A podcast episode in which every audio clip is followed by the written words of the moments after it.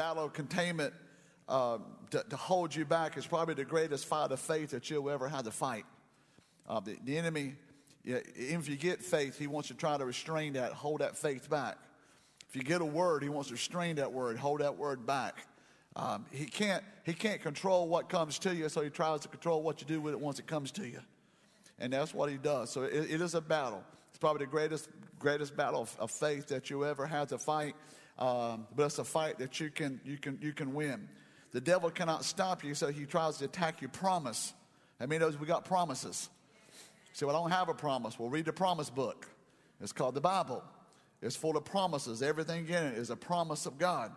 Uh, one thing about a promise, uh, once you receive a promise, that which didn't exist now exists.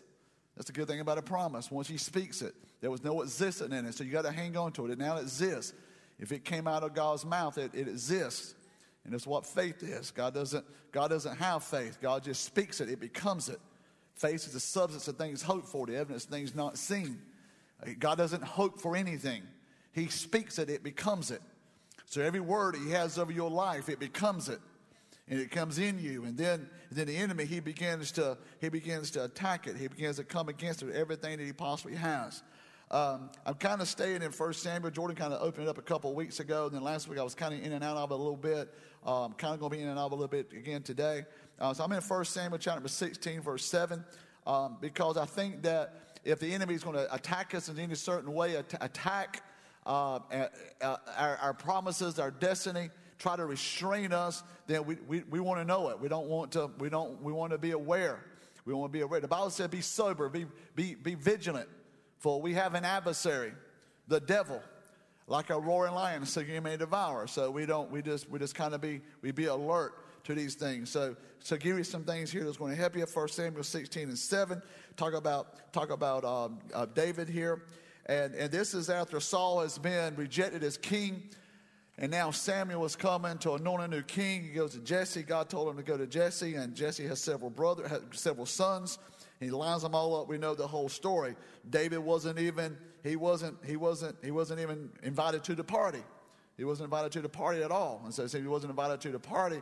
He wasn't a possibility of him being picked. But how many know that it doesn't matter what man says, it matters what God says. And he was born to be king. And that's what he was, that's what he was equipped for. Talk about last week that, that reason why he got in trouble with Bathsheba because he wasn't, he wasn't in a battle. He was in a battle that he wasn't equipped for. And uh, that, that's just because he went outside the, the realm of his spirit, began to do what flesh wanted to do. But, but regardless what battle you in, if it's a battle that God has put you in, it's a battle that God has equipped you in. And any battle for your destiny, any battle for your promise is a battle that God has placed you in. And if God has placed you in that and God has given you every bit of equipment, every bit of every gift that you need to overcome the enemy. So here is whether people sit or not. So here in 1 Samuel 16 to 7, the Bible says, But the Lord said to Samuel, Do not look at his appearance or at his physical stature, because I refused. Yeah, I refused Eliab. He's the one that, that Samuel thought it must be him. He's the big, broad shoulders, big old two-fisted looking, looking, looking gentleman here. God said, That's not the one. For the Lord does not see a man sees. God doesn't see as man sees. For man does not look on the outward appearance, but God looks upon the heart. Man looks at the outward appearance, God looks upon the heart. And so, how many are thankful that God doesn't look on the outside, looks on the inside? No matter what we've been through, no matter what's going on, God has done a place that upon us. So, so we see here, the first thing we see here that David had to deal with is that there was inferiority. How, how many knows there's people that will, that will tell you you're, you're, inf, you're inferior to receiving what it is that God has, has for you to have? That you don't, you don't line up, you don't, you don't stack up. And these, these, are, these, are, these are people all around him. And these are, these, these are people that, that are supposed to be there. And, and if you're not careful, that, that people who don't like your stuff and people don't pat you on the back and people don't give you an attaboy, uh, if you don't know who you are, then insecurity will come in. And if God, and if and the enemy can start attacking you with insecurity, then he'll start restricting you. He'll start, start concealing you. One thing about the devil, he has, he has a lot of boxes. And he might, we think we're free because he took us out of 8 by 8 box and put us in a 12 by 12 box. And we think we're free. The problem is you're still in a box. And he don't care how much you jump and spin and, and shout and act like everything is good, he still got you in the box. What God wants us to do, you'll never receive your promises in the box. You got to break free. And, and, and if you're and if you're only and if you're only uh, you're only going by what other people say and what other people do, then then you're always going to be on a roller coaster ride of being secure one day and being insecure the next. Because people will like you one day and not even speak to you the next. Mm-hmm. I mean, they'll, they'll, they'll like all your stuff on social media. Next thing you know, they, they defriended you. It unfriended? No friend. What is it? Unfriend. It was unfriend. not your friend. What, you're not my friend. Anybody know you were my friend? How can you unfriend me if you weren't ever my friend? But anyway, that's social media for you. But anyway, you got to be able to take that kind of stuff. I told you last week that, that the enemy, one thing he does when Jesus, when he came out in, in, in, Matthew 3, he had a good day because he was baptized in the River Jordan. Heavens opened up, and there's a voice from heaven saying, This is my son in whom I will please. I mean, that's a good day. When heavens opens up, it just reminds us who we are. And then he left from that day in chapter 3 and chapter 4, he was led by the Spirit into the wilderness. And then the devil came against him. And the devil came against him. We think the first temptation was turn these stones into bread after he hasn't eaten for 40 days. But the first temptation was the fact that he says, if you're the Son of God, do it. If you're the Son of God, do it. And that's the one thing that the enemy tries to restrict you on is that I know what you look like. I know, I know what you look like on the, on the outside. I, I know the problems you've had. I know the struggles you've had. I know every time that you thought you had it. You, you, used to go to church like you're going right now, but you didn't stick with it. And, and I know you thought that relationship was going to work, but it didn't. So the enemy always judges you from the outside. But I mean, God always judges you from the inside. And you better rest assured that you know who you are. You know who God says you are. I told you last week as well, just a little repetition from last week, is that he went there, there's two Adams. The first Adam in Genesis, and whenever, whenever God told him you can eat of every tree of the garden except for this one. And then, and then whenever, whenever Eve started telling, telling the enemy that, that we can have every tree uh, of the garden but that one because he said don't touch it. And then the enemy says what? That ain't, that ain't what he said. That ain't what he said. How many know the enemy would try to restrict you by telling you that's not what God said? No, that's exactly what God said. Then we find him here on, a, on another 4,000 years later with another, with another, with a second Adam to, to, try to come in here and reverse everything the first Adam does. And then he tries to come against what God meant. That's not what God meant. Now, that's exactly what it means. How many knows that God says what he means and he means what he says? The enemy says that's not what God meant when he says you're a child of God. No, I'm here to tell you that's exactly what God meant. You're a child of God. You don't, you're in fear. You can't be a child of God. You did, you did too much dope. You did, you did too much alcohol. You did, you did too, much, too many funky chickens. You did too many disco ducks. You did too many, I mean, you went too many places and stayed too long. There, there's too much mess in your, there's just too much mess underneath your, underneath your hood there. There's just too much going on. Many know that God doesn't look on the outside, looks on the inside? Amen. And, and, and 50 years of mess up can be completely restored by five minutes of obedience, and God is re- completely restoring everything you had and say, You are a child of God. And so we have to make sure that we're secure in who we are so we don't become insecure. The next thing we notice here that, and, and uh, I want to go to 1 Samuel chapter number 17, and uh, 17 this time. So go to the next chapter and verse number 26. And well, let's go to verse 25. I, I did it again. I want to go 25, so 26. And the Bible says, because this right here, we got to, these are placed just by regular people that people might know you, but these are people who are the closest to you. This is his brothers. This is his brothers. And, and the Bible says here, so that the men of Israel said, oh, this is, this is now that, that, that, that David comes up and, and, and his father told him to go bring, you know, the food up to, to, the, to his brothers who's up there at the front line fighting. David is, the, is a shepherd boy and he goes up there to bring the food. And when he goes up there, he sees this giant just completely talking all kinds of junk.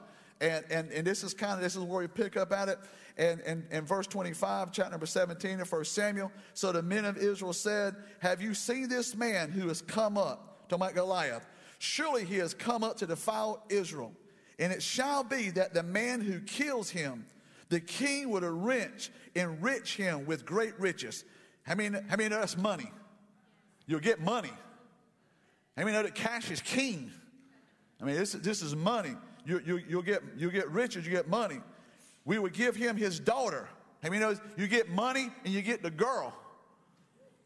Now it's, now it's got David's really attention. And your entire household would be exempt for tax, taxes.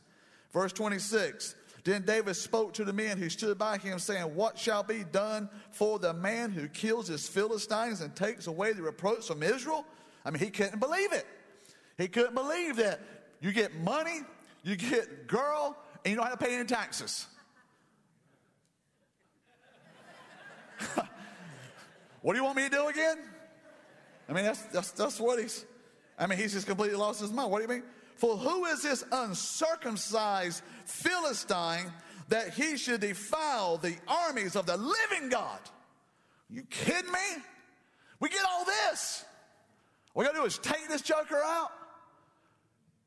And, and then his brother, Eliab, calm down, little man. Hold it a second. Whoa there, buddy. And this is this is what he does. Because see, you have to you have to not only overcome the inferiority placed on you by other people, but you got to learn to to overcome the restrictions placed on you by the people that know you the best. Restrictions. Calm down, girl. I know you've been to church. I know you. I know you serving, and y'all in this God thing right now. But calm down. You know, pull in the rings a little bit. I know you got your kids. You watching what they watch and what they listen to and where they go and all that stuff. But calm down a little bit. You're not who you think you are now. You're not one of them. You're not one of them Bible people. Just calm down a little bit. And Eliab, his oldest brother, in verse 28, heard when he spoke, heard, heard when David spoke to the men. And Eliab's anger was aroused against David and says, Why do you come down here? And with whom have you left those few? Don't just pick, just, talk about few. Those few little sheep. Those few little, this, this nappy looking sheep you got over there in the wilderness. I know your pride and, and your rude and of your heart for you've come down. You just come down and see a battle. You come to do nothing, David. You just come down and see a battle. And so here you see that he's, he, he's, he's, he's restricted and, and, and, his, and his brother's trying to hold him back, trying to, trying to tell him he's, he's not who he's supposed to be. But, but, but what's really got him is the fact that, is, is, is his zeal. It's his zeal. He comes down and he says, he says, what, what do we get again by, by, by taking this loudmouth giant out? What do we get again? We get the money. We get the girl. We don't have to pay no taxes. I mean, he's zealous. And to be honest with you, it's not, it's, it's, it's not the money, it's not the girl, it's not the taxes that's got him up there. It's what really, what really stirred him up is that not the fact that the giant was talking smack to, to, the, to the men and, and, and the battle guys, he was talking smack about God. He said, Who is this that's defiling our God? And, and, the zeal, he's got, to, he's got to be put in his place. And you know, sometimes the enemy has to be put in his place. That's called rebuking the devil. How many, how many, how many has ever rebuked the devil? How many knows how to rebuke the devil? Well, the word rebuke means to stop. Means to stop. Oh, I thought it meant to scream, holler, and, and run around the church and, and, and, and, wave your Bible like this. No, it just means to say stop. It means that when, the, when the enemy's coming against your family, you stand right in the middle of him, not by might, not by power, but by your spirit, and you say, Stop it, devil, that's enough. Come on, somebody coming against your marriage and, and, you, and you're struggling, you're trying, to, you're trying to figure out what's wrong with him and he's trying to figure out what's wrong with you, then finally you realize that, that the battle that is not, you're not wrestling against flesh and blood, but against powers and principalities and spiritual weakness, rules of darkness. And then finally you realize that, wait a minute, you can't cast out flesh, but you sure cast out a spirit. And you say, you know what, devil, you spirit of divorce, I bind you right now in Jesus' name, and I command you to stop it in Jesus' name.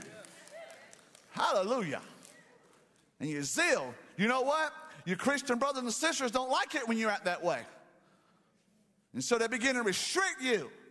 You know, calm down, little person. you a religious person, don't act like that. And the reason why they want to calm you down is because you're making them look bad. Because they don't realize they think it's they, they think it's they think it's flesh and blood, but it's not. It's a spirit behind it. It's a spirit that comes to kill, steal, and destroy. It's a spirit that comes to divide and conquer and separate. But you realize that, that God says that I come, that I come to bring peace. And you realize there's not peace in it. I mean, you can't, you can't have, you can't have victory over battles you don't have peace in. But whenever you have peace in a battle, then you realize that peace is your perfect umpire. And every bit of chaos that is in your family, every bit of chaos that's in your finances, every bit of chaos that is in your marriage or whatever is going on in your life, you have the power by Almighty God that's on the inside of you to, to, to, use your, to use your tongue where the power of life and death resides. And you can holler out that not by might, not by power, but by the Spirit of Almighty God, I rebuke you, Satan, and I command you now to stop it right now. You will not have my son. You will not have my daughter. You will not have my marriage. You will not have my body. You will not have my mind. You will not have my joy. You will not have my peace. I'm going to serve God with all my heart, soul, mind, and strength. And you go back to praising God. And the enemy's trying to restrict you from that because you got zeal. And you get zealous for the things of God. That word, that word zeal, I got in that so much yesterday. I began to, I began to, I just looked at the dictionary and, and it means great energy and enthusiasm. Don't you love when you just come to church, you just want to sit down and just and just, just see if we got a song for you and just see if God's got a word for you. And he sits you right beside uh, a Christian that has zeal. They have great energy. Come on, every single time. I was gonna come, I'm gonna sit brother, here. I'm just to sit right over here. I'm to sit right over here. And here comes Sister Gertrude. Flops her four pound King James Version Bible right down beside you. You're like, oh, I'm in trouble now. And she has great zeal. She has great enthusiasm. She, she, she has great energy concerning the things of God. And you thought you felt like crap when you came in here, and now you really feel bad. And you're not asking for God to lift you up. You're just asking God to shut her up. God, I don't want you to give me a praise. I just want you to stifle this, this woman right now. Why? Because she makes you feel bad. Well, that's what David, that's what a, that's what a, that's what a, that's what a zealous Christian does. That's what a, an enthusiastic, that's, that's what an energized Christian does that realize, and that's what the enemy tries to do. He tries to restrict you and begin to realize that, boy, if I can get you to calm down, because a, a zealous person is in pursuit of a cause and of an objective. How many knows that whenever we come to church or whenever you pray, whenever you read your Bible, you do it with zeal, you do it with energy, you do it, you do it with enthusiasm, you do it with a cause, you do it with an objective. Whenever you got a fever brow of your child, you begin to open up the book and you say, I know somewhere I'm zealous for his word because I know somewhere there's a word in here that says he has already sent his word and healed him today. And I bind that infection right now. By his stripes, we are healed. He, he, he, he has given us everything we need to receive prosperity, to receive help, and receive salvation in our life. And when you become zealous over those things and become enthusiastic over these things and have great energy, over these things, you're going after it with an objective and you won't let go until you receive it. What the world do you do with a Christian like that? And that's what David was. I'm not leaving from this mountain until this giant's head is removed from his shoulders. Oh, come on, somebody. No, you got to calm down, Christian. You got to calm down, you little religious man. And now, not only, come on, now, not only is he zealous and now he's he's pointing his finger at the enemy and says you will not go any farther. And now he wants his reward. See you know you know christians who has zeal for the lord. How do you know they got zeal for the lord? Because they're after the reward. Oh, I know, man, that religious cow is moving in you right now. We just do it because we love Jesus.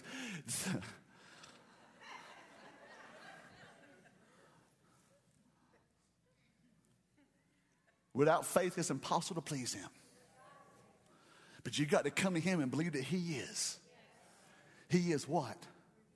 A rewarder. If you have faith in Him, He's going to reward you. If you praise Him, He's going to reward you. If you worship Him, come on, church, He's going to reward you. Or you can sit there like you can't do nothing, never done anything, and won't do anything. Or you can put on your zealous coat and say, I'm going to be enthusiastic. I'm going to praise him with all my heart, soul, might, and strength. I will worship him from the rising of the sun until the going down of the same. His name shall be praised because he is a rewarder. Right? I mean, you come to church not expecting nothing. And God puts you beside or behind, I like this one, behind an entire row that expect every answer to their prayer to be answered today. Expect every song is a confirmation. Expect every word is a confirmation. Expect God has set them up to receive something great because God is a rewarder to those who diligently seek after Him. That's why we're zealous. That's why we praise. That's why we worship. That's why we don't let the devil just say what he wants to say and do what he wants to do and have what he wants to have because we are enthusiastic and we have an objective, and that objective is for God to be glorified and his enemies be scattered. Here to stir y'all up today. Amen. Just calm down that zealous church down there, that enthusiastic church that has an objective. We're not here just because it's Sunday at 1149. You know how much we could be doing on a, on a day like today? But he's a rewarder. And zealous people. It's not just because, it's not just because you're singing loud and because you're clapping and you know it's because you expect something from God. Oh, that's that zealous person. You might not have the loudest shout. You might not have the biggest praise. You might not worship like everybody else, but you expect them something. You came expecting. You came looking, and you knew it was going to happen. And David says, What's going to happen with the person that stands up against this? Amen? So he does that. So we have to watch what people try to try to put us in the box. First Samuel chapter 17. This is what they got to know. Verse 38. We know this one, so now David's going to go out there. So now the word gets back to Saul and says, Hey, hey, Saul, this boy says I'm going to fight the giant. So the Bible says in verse 38 so, so Saul clothed David with his armor and put a bronze helmet on his head and clothed him with a coat of mail. And David fastened his sword. It wasn't his sword, it was, it was Saul's sword to his armor. And he tried to walk. For he said, I haven't even tested them. And David said to Saul, I cannot walk with these, for I have not tested them. So David took them off. The enemy would try to restrict you whenever he tries to get you to do what other people say do. I mean, it looks right. I mean, it looks like if you're going to go against a 10 foot tall giant and you're like 5'8, you might want to use his equipment the equipment of somebody that looks like they can do something. But how many knows David says, I haven't tested that? See, sometimes people are people will tell you, and they might mean well, but the enemy will. How many knows the how many knows that the enemy uses people? We wrestle not against flesh and blood, but powers, which is which is angels, principalities, which is angels, spiritual wickedness, which is which is angels, and rulers of darkness of this world. Oh, what just happened? It means people are being affected by these fallen angels. And people can mean well, but they're being used by demonic spirits.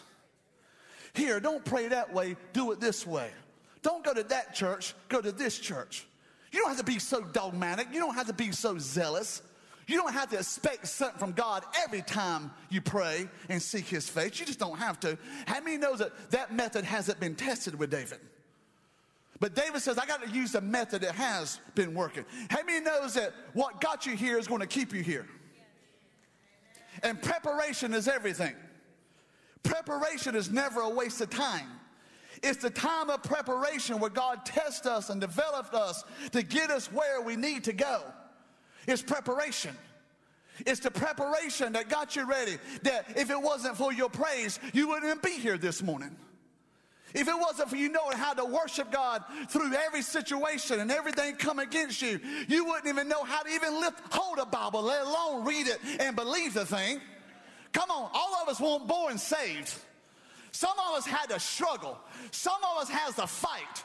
Come on, some of us still struggle and some of us still fight. And I'm here to tell you, I can't help, I can't use what got you here, but I sure can use what got me here. And this praising God, regardless of the situation, and worshiping Him, regardless what comes up against me, and believing on my testimony that I know I've been through hell and back. But look at me now. I'm standing here with my shoulders square and my chin set, and God is not done with me yet. And the best is yet to come because I have a promise and I have a destiny for God. Quit wanting what everybody else got and using what they got and look back and reach in your past and say, This is what got me here. This is what has prepared me, and this is what I'll use. We always looking something else. My God, man, if it wasn't for God and the things of God, you wouldn't be here right now. You would have already lost your mind. That abortion would have already took you under. That divorce would have already made you so depressed you can't hold your head up. That alcoholic mentality that you had and that, that addiction that you had would have stopped you in your tracks. But somebody got a word on inside of you and you wouldn't give up. And I'm here to tell you God prepared you for a reason and that's what you use is what got you here. Huh? Don't come to church clean and like you've never done nothing. He took us out of the miry muck of clay and he put our feet on a solid rock of stay. And you didn't get there just by singing Kumbaya. You got there because you had to lay, you had to lay your face upon the upon the upon the, the feet of Jesus' cross and say, God, I don't need everything, but I just need one drop, God. If you can give me one drop.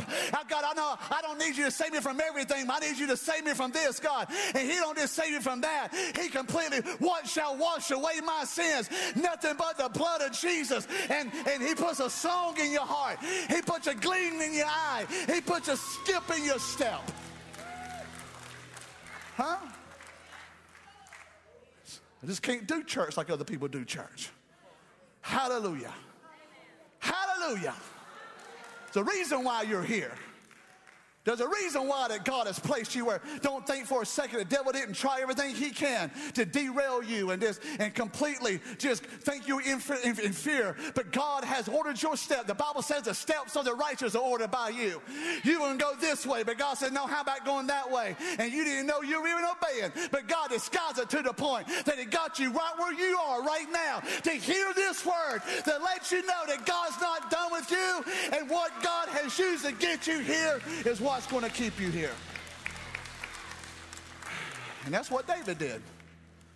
That's what David did. He just showed up. Amen. He just showed up with his rag and his little rock because David was a shepherd on the outside, but on the inside, he was a king. How you know you look on the inside, on the mirror on the outside, you say, Man, what have you done now? You just struggle and you you get two steps ahead, you fall three steps back. But you know what? The push comes? The push comes from the inside. See, the enemy works from the outside in, God works from the inside out. Huh? You know there's, boy, you know an airplane?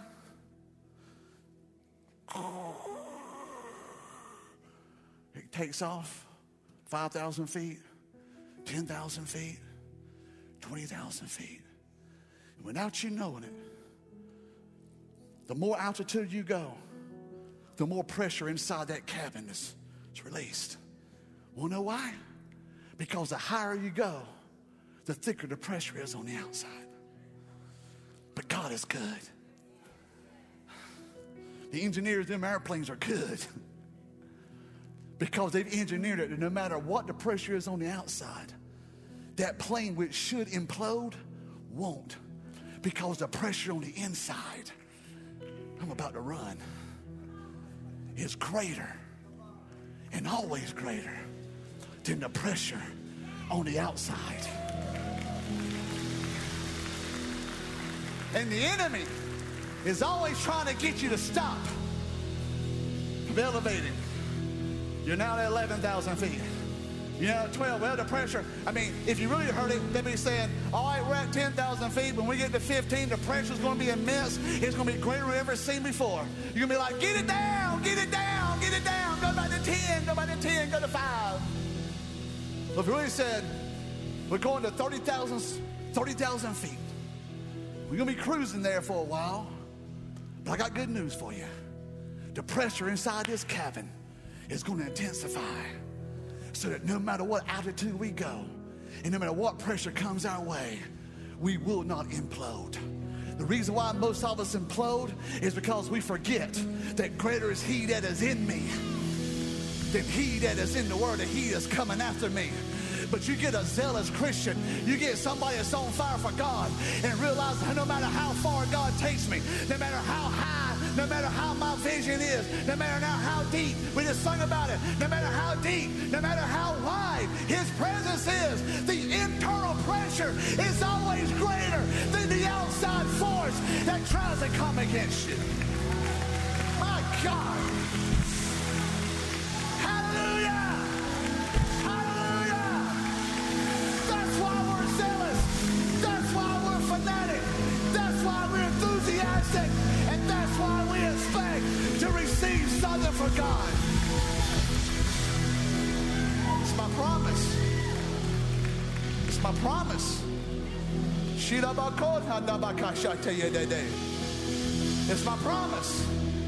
If he's given me a promise, he's given me the equipment to defend that promise, to hold on to that promise, to tarry. Oh, that word keeps coming up today. To tarry. The word tarry means to wait until. Isn't that amazing? I'm Pentecostal boy. Other than John 3 16, I probably have heard Acts 1 and 8 more than anything. Tarry into Jerusalem until you receive the promise of the Father. And I'm going down the road this morning and just spoken in my spirit. Sometimes you just got to tarry. That word tarry means wait. This is how I think. I'm just, you know, I guess trying to theologically understand the words. Because I can't just read the Bible, I have to read it. It just hit me. Sometimes you got to wait. Wait in Jerusalem until. You got to marry those two words. A zealous person waits until. Not wait for a week or two. If it don't happen, we give up and go back. Quit going to church. Quit giving God glory. Quit praising and worship. Start listening to what we were listening to. Start believing what we were. Start hanging out where we said we'd never hang out before. Because we waited. He didn't show up. Anyway, he said, he said, wait until. I'm here to tell somebody this morning, wait until. Wait until the promise shows up. I said, wait until the promise shows up. You can't just be some religious vessel just, just showing up because you want God to do something. Uh, you got to be that zealous. You got to be that zealous, enthusiastic, believing that there is a gift coming your way because He's a rewarder to those that diligently wait for Him. He'll do it. Oh, I got the band up here, I got people out there, and I'm halfway through.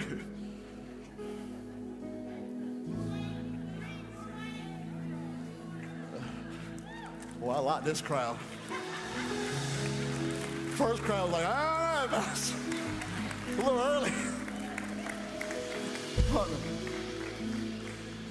I love my first service, but they were like, oh, no, boss, I ain't had my bacon and eggs yet, so you got to chill out for a second.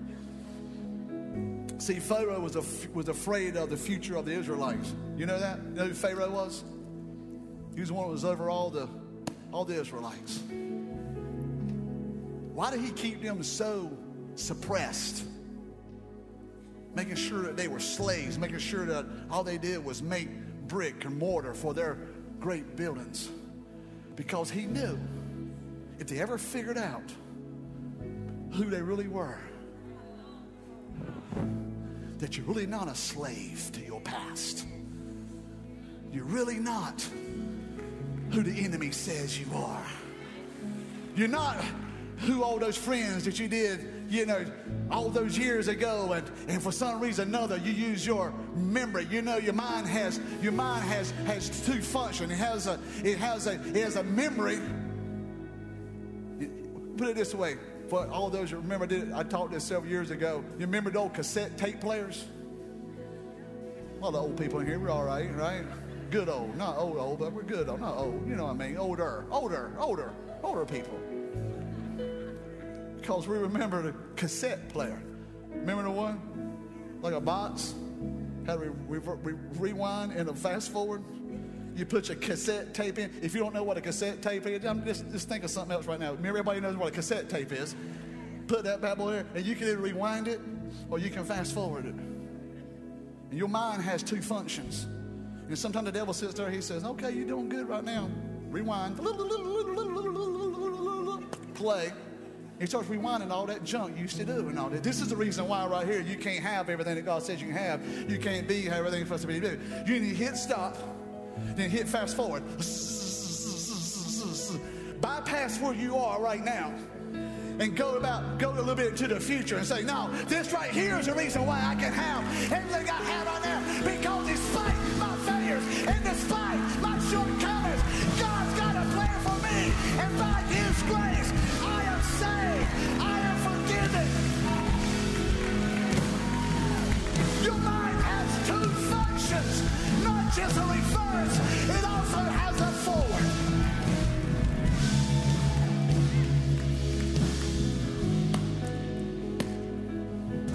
Pharaoh knew it. He knew it. Here's my favorite part. I ain't got to it yet. Reason why David was David was so zealous. He couldn't use Saul's stuff because he hadn't tested it. Even though his stuff looked unlikely like it was going to work. I mean, here's a sword, here's a shield, here's a breastplate, and over here is a rag with a rock in it. And God said, Don't use that, use this. Well, how you know God says? Because David constantly, all throughout Scripture, always inquired of the Lord. You know the problem with the church of 2022? The problem is not with a crazy world that's completely chaotic and lost their mind. The problem is because they don't know how to seek the Lord because they're not saved. But the church is. And we don't inquire of the Lord anymore. The word, the, the word inquire means to be inquisitive, to seek information. And before David went any battle, if you, if you go through in history and see every battle that David was involved with, he never lost one. You want to know why? Because before any battle that David fought in, he inquired the Lord. What in the world would happen if you woke up every day and looked at your teenager that you had no idea what to do with? You go in there and slam the door and say, God, what do I do with her? What do I do with him? I need information. Look at that husband, look at that wife who you can't get in the line up and fly straight. And you begin to inquire of the Lord. You're in the biggest battle of your life because the enemy's coming of your mind, your will, and your emotion. And you don't know what to do. But you're a Christian like David that knows how to inquire of the Lord. And to inquire is to ask for information. And to ask for information is to mean you got to listen for an answer.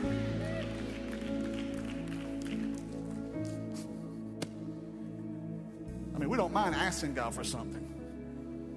It's a whole thing of listening to what He's got to say. And it's not that we don't hear what He says, we just don't like what He says.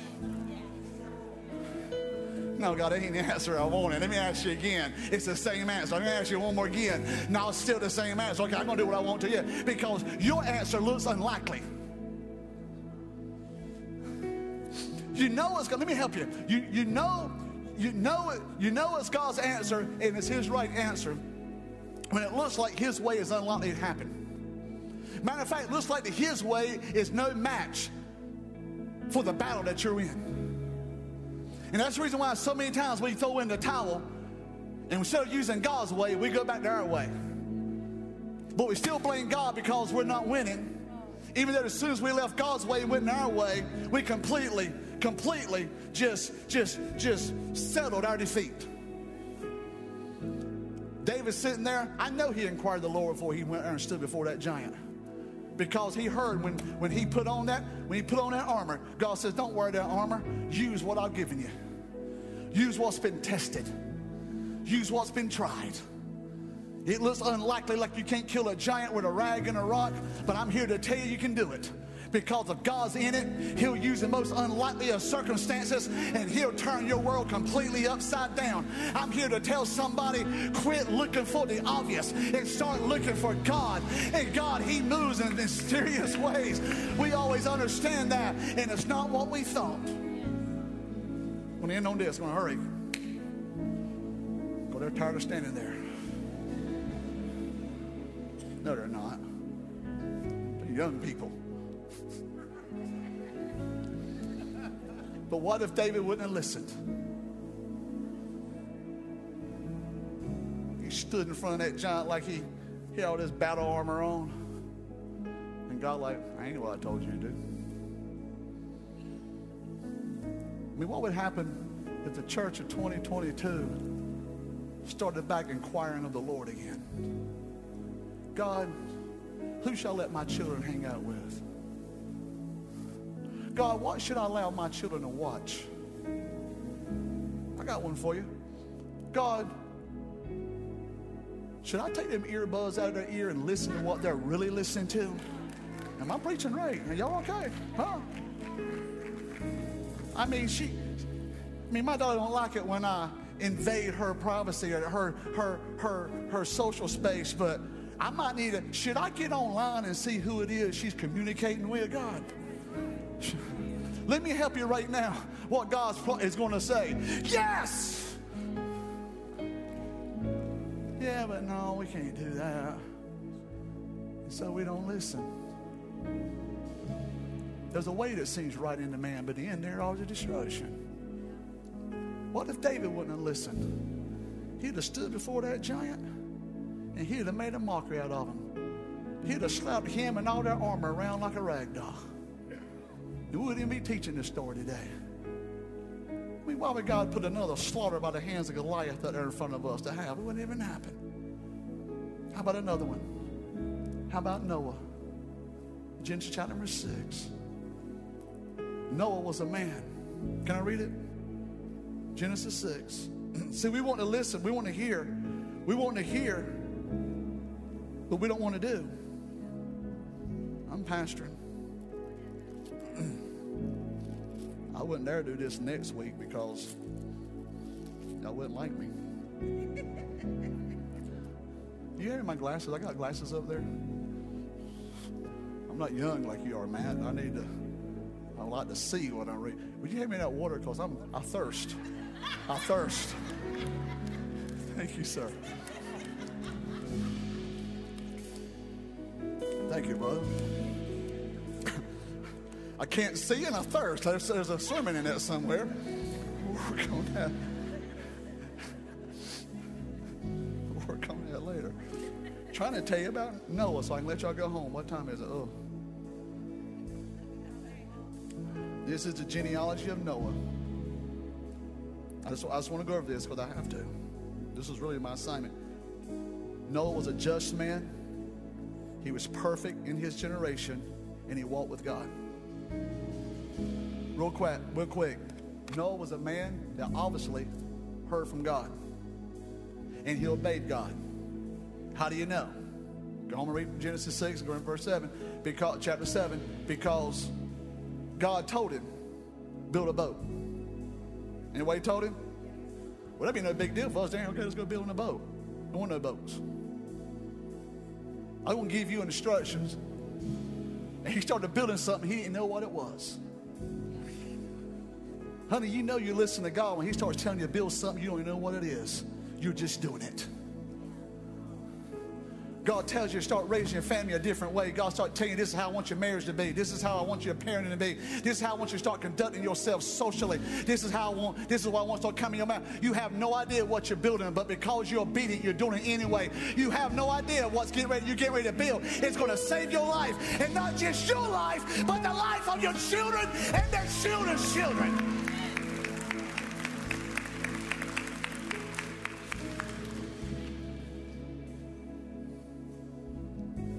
Heard from God. He just heard from him. He said, Do it. He started doing it. Coming the blueprint for something. He had no idea what it was. He said, Well, how many wants to hear from God like that? Man, I done preached my Bible plumb out of his kiver. it's a good sermon when look. It's hot. It's a hot sermon.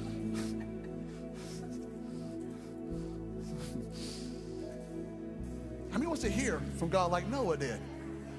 Okay, that's a third. I did better preaching than what you're responding. How many wants to listen like Noah did? That should be everybody. Well, here's what you got to do. I'm just going to stay on this one scripture. And Noah, Noah was a just man. So you want to hear from God, you got to be a just man. What's just? It means lawful. Lawful to what? I'm not going. I'm not going to go 67 down 17 anymore when it's 55. Now, what are you talking about? Wish that would help. Lawful to the Word of God. He's lawful. This is what God says, and that settles it, and that's what I'm going to live my life on. Right? He was a just man. He was perfect in his generation. That's number two, perfect. That word perfect there means without blemish. That means undefiled. That means blameless, having integrity. How many knows that still matters? Because we want to be like Noah, we want to hear like Noah, we want to stand for our giants and be like David. But man, we've got to we got to be just. We got to we got to we got to hear the word of God and, and follow the word of God, and we got to be perfect. You wait, wait, I can't be perfect, Pastor. You lost me. I'm not perfect. God knows I'm not perfect. Neither was Noah. Bible says he was undefiled in his generation. Now I don't know how bad it was in Noah's day. It was bad enough that God wiped the whole crowd out except for him and his family. And I don't know how bad it was in Sodom and Gomorrah, but he rained down fire and brimstone and took that joker out too.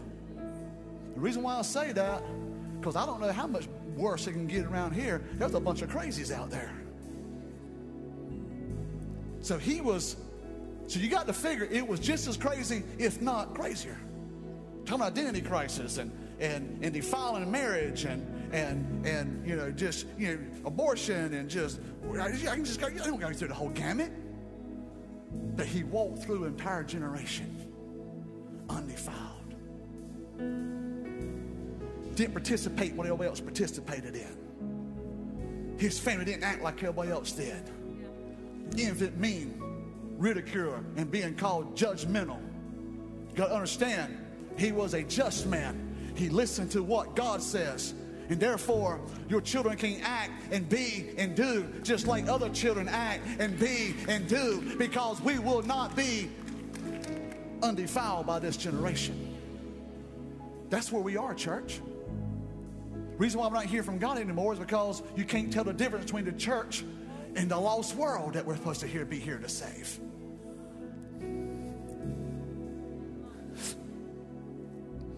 I'll give you a test right now. Let me go ahead. This might have been where I lost the first service. we can't even we can't even pass the Halloween test. Did he go, did he go there? Did he go there? He went there. That's right. That's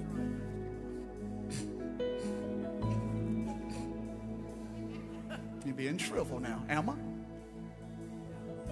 What fellowship does light have with darkness? Huh? And don't start bringing the Easter Bunny and Santa Claus into it. You're going to lose. You're going to lose bad. Don't do it. Don't do it.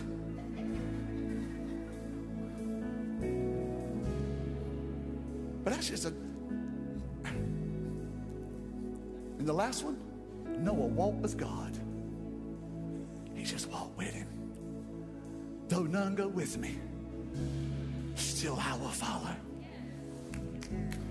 What if we lose 1.5K of our followers that we've been trying so hard with our dumb little snapshots on our social media and liking everybody else's life so we can build it up so somebody think we are. No, you know what? Whether you like me or not, whether you pat me on the back or not, whether you give me an attaboy or not, I have decided to follow Jesus. No turning back. No turning back.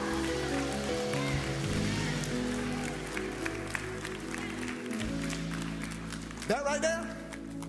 That right there? That's the kind of man that hears from God. Amen. That's the kind of person right there that God can use to build something that'll save a generation. How many is ready? How many ready to have zeal for God? How many is ready to, to start inquiring of the Come on, stand to your feet. Come on, give the Lord a hand clap of praise this morning. Amen. Hallelujah. Hallelujah. Come on, let's just praise Him for a minute. Come on, you zealous bunch. Come on, be zealous. He's a rewarder of those of us that are zealously after Him.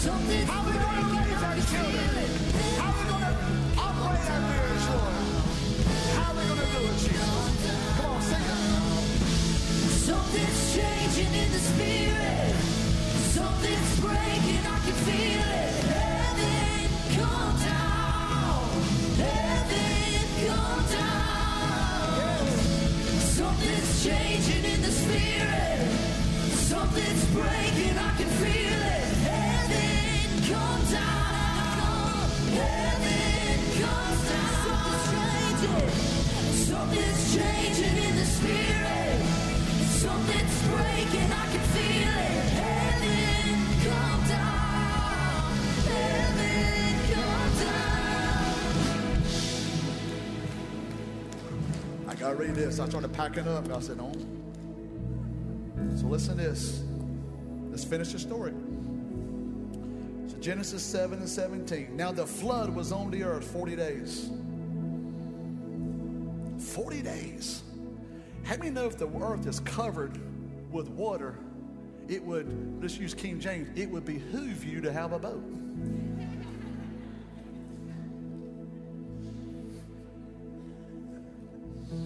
Be well with thee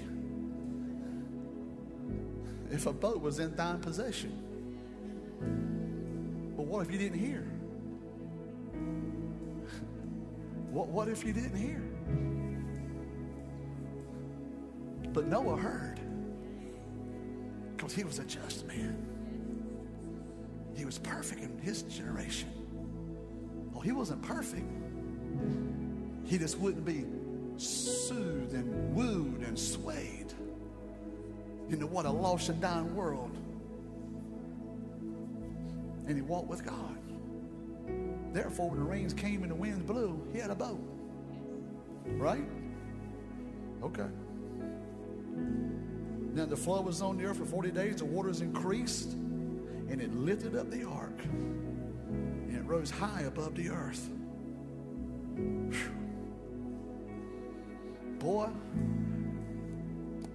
I could preach on the rapture right now. And y'all forget about eating till about 5:30 today if I did.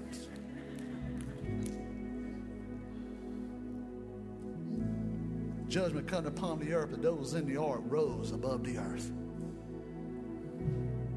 Hallelujah. Don't you love the Bible how it just pictures things? If you just be obedient to God. You some of you going to get this. I'm going to go ahead and prophesy it right now, but I'm going to say it anyway. Christians are a lot like coffee makers. I'm not talking about Keurig either, the old coffee makers. Some percolate, and some like to tribulate. I told you I wasn't going to get it. Y'all really don't get it.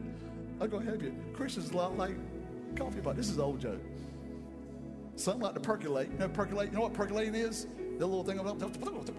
That's what it did. Nothing wrong with percolate. And some like to tribulate. That means some just are bound and, bound and convinced they're going through the tribulation. Some like to percolate and some like to tribulate. Anyway, this was this was like 1987. I realize y'all don't get that now, but that's kind of how it was. But guess what? We can percolate, but we're not going to tribulate. Oh, here we go. Yeah, just, Just give us the end result, Pastor. I got an entire generation who don't know what percolating is. I don't even drink coffee, so. Matt, you know what percolating is? You have it? Huh? You do not. You know, it's okay. Do you drink coffee? Yeah, Keurig. Little pods, little things. Stop! We're talking about a whole other generation. Make our own coffee. Make coffee. Make it. Make. Buy.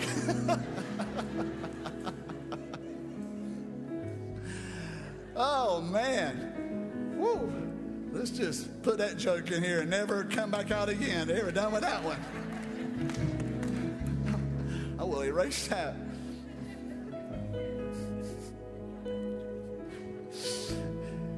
Verse 23, I'm going to let you guys go so y'all can go to Starbucks and buy your own coffee. and everybody 40 and over can go home and get their little pot and make them a. And those 65 and older are going to get their percolator out, going to make them some coffee. All this church. Tell me we don't have a diversity church. I'm trying to tell you about this, I promise you we're done. So now the flood was on the earth 40 days, and waters increased and lifted up the ark, and it rose high body above the earth. Verse 23. And so the Lord destroyed all living things which are on the face of the ground, both man and cattle, creeping things and creep, creeping thing, and birds of the air. They were destroyed from the earth. Only Noah and those who were with him in the ark remained alive. God's not playing. God's serious. It's time to quit playing games. Time to war- quit worrying which side we're on. And say, God, it's time to inquire of you. And when you answer, we're going to do what you say for us to do. We will obey. Not just for me, but for me and my family and my entire generation. Amen. Put your hands together in affirmation. You're going to do it this morning. Hallelujah. Hallelujah. Blessed be the name of the Lord God forever. Every head bowed, every eye closed. Say, preacher, I need Jesus. Most important thing is today. You say, I don't, I don't know a whole lot, but what I do know is I'm lost and I'm without Him. And I believe right now that He's searching throughout this whole room. He wants to make sure that that you know how to to inquire of Him. If you don't know Him, you can't inquire of Him. But to know Him is to inquire of Him. If you need Jesus, or if you're just uh, a you're just a Christian that's been doing this thing for a long time, and you allowed your feet to slip, and you decided, you know, maybe, maybe, maybe I haven't been taking this thing as serious. Maybe I'm not as, maybe I don't have the zeal that I used to have. Don't let what you used to be was your greatest, greatest relationship with God. May your greatest relationship with God be ahead of you, not behind you. If I'm talking to you right now, throw your hands up right now and say, I, need, I just need more of God. I need less of me. Hands are going up all over this place. I need more of me and less of God. Somebody for the very first time, just raise your hands. I just need Jesus. I just need Jesus. I just need Jesus. I want to be just in all my ways. I want to be, I want to be perfect in this generation. I just want to walk with God. I want to walk with God. Thank you for joining us today. We are so glad to connect with you. If you are new to HP and want to get more involved, I invite you to text 910 501 2005. Or you can download our church app and stay up to date on everything going on around here. I also want to tell you three ways you can give today.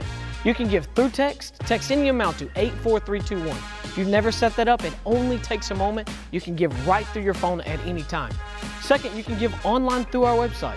Go to highestpraisechurch.com and click the giving tab. You can give right there online. Finally, you can give through mail. You can send in your gift to P.O. Box 1189, Shallotte, North Carolina 28459. And if you're looking for a way to plug in, to serve, or be a part of what's going on here at Highest Praise, join us for our next step class. It's the first Sunday of every month at 9 a.m. We are so glad you joined us today. God is not done with your life. If you need prayer, have any questions, you can reach us through social media or you can call our office at 910 754 4809. We love you, Highest Praise, and the best is now.